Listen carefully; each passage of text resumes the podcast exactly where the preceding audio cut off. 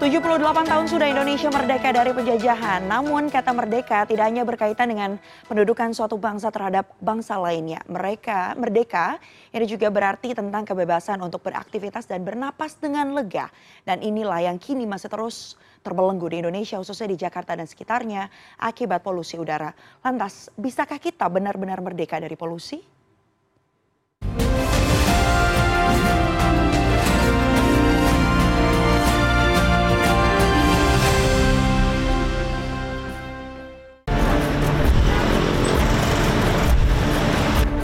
Permukaan udara di kawasan Jakarta dan sekitarnya terpantau berselimut kabut akibat pencemaran polusi udara yang terjadi sejak beberapa waktu terakhir.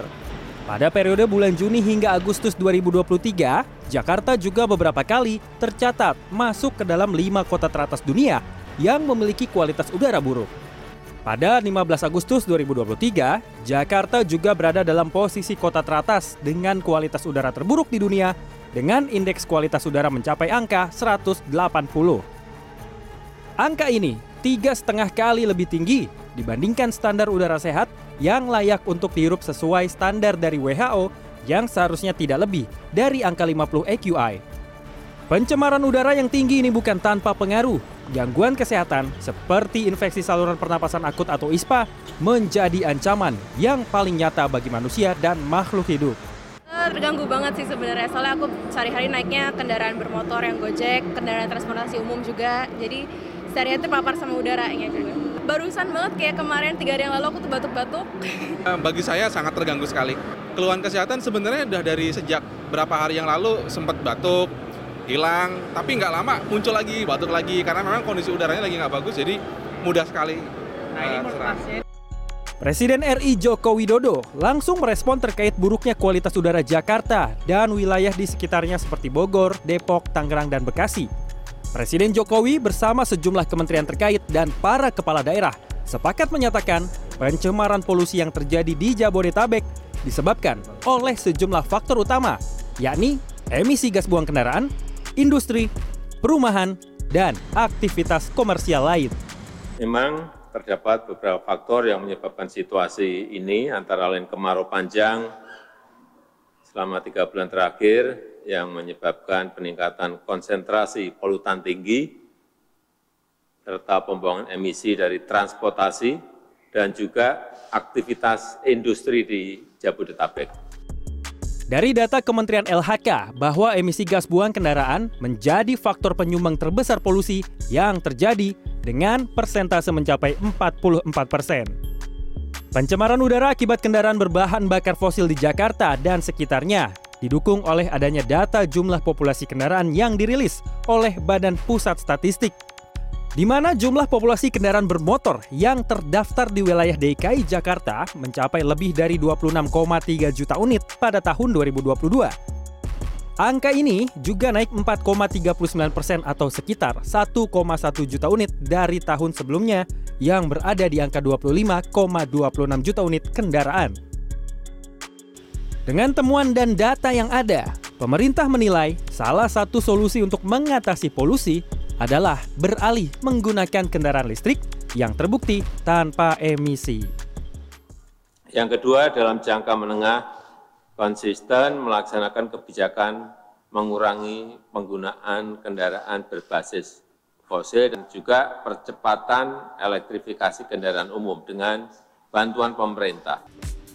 Regulasinya pun sudah tercantum melalui Perpres nomor 55 tahun 2019 tentang percepatan program kendaraan listrik berbasis baterai yang salah satu tujuannya untuk mewujudkan kualitas udara bersih dan ramah lingkungan. Menurut penelitian yang dilakukan oleh Institute for Transportation and Development Policy, ITDP Indonesia, penggunaan kendaraan listrik mampu menekan emisi sekaligus mencegah krisis iklim pada tahun 2050 mendatang. Hal ini bisa dilakukan dengan mengkolaborasikan kendaraan listrik baik yang penggunanya secara pribadi maupun kolektif seperti transportasi umum. Di tahun 2030, elektrifikasi 5.000 bus itu dapat menurunkan emisi sekitar 30% dari kondisi ketika Transjakarta masih menggunakan bus diesel atau bus konvensional seperti itu. Kalau untuk yang roda 2 sendiri, ojek daring di wilayah Jabodetabek, potensinya adalah 50% penurunan di 2030. Sampai dengan Maret 2023, dari data yang dimiliki oleh Kementerian Perhubungan, jumlah kendaraan listrik berbasis baterai yang telah memiliki sertifikasi registrasi uji tipe atau SRUT telah mencapai 56.988 unit. Angka ini belum termasuk pertambahan jumlah kendaraan listrik pasca adanya aturan dan insentif atau subsidi kendaraan listrik yang telah diterbitkan oleh pemerintah melalui peraturan kementerian terkait. Saat ini, pemerintah memiliki banyak program yang dikhususkan untuk menstimulus percepatan ekosistem kendaraan listrik seperti insentif pajak pertambahan nilai atau PPN, insentif pajak tahunan, insentif bea balik nama, dan terbebasnya dari aturan ganjil genap bagi kendaraan roda 4. Serta adanya subsidi senilai Rp7 juta bagi pembelian sepeda motor listrik yang rencananya akan dilakukan revisi aturan dari sebelumnya diperuntukkan bagi kalangan tertentu akan diubah untuk kalangan umum.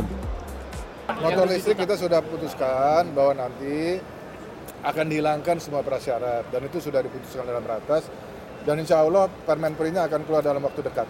Hal ini diharapkan bisa menstimulasi masyarakat dan juga instansi, baik pemerintahan dan swasta, untuk ramai-ramai beralih menggunakan kendaraan berbasis energi listrik.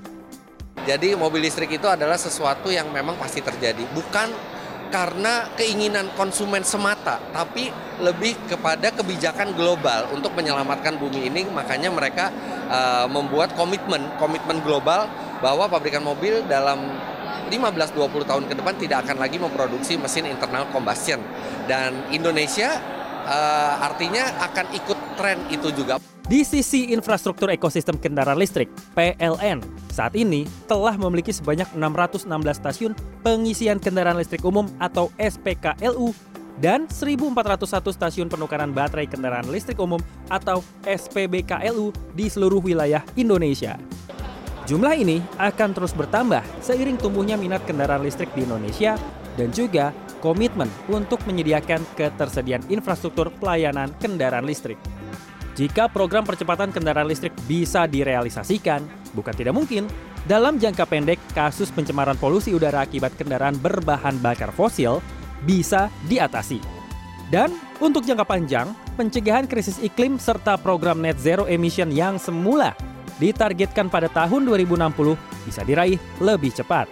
Karena solusi terbaik datangnya dari kemauan diri. Kemauan yang tinggi untuk mengubah hidup menjadi lebih baik dengan menjadikan udara yang kita hirup menjadi bersih hingga kita merdeka dari polusi. Tim Liputan CNN Indonesia.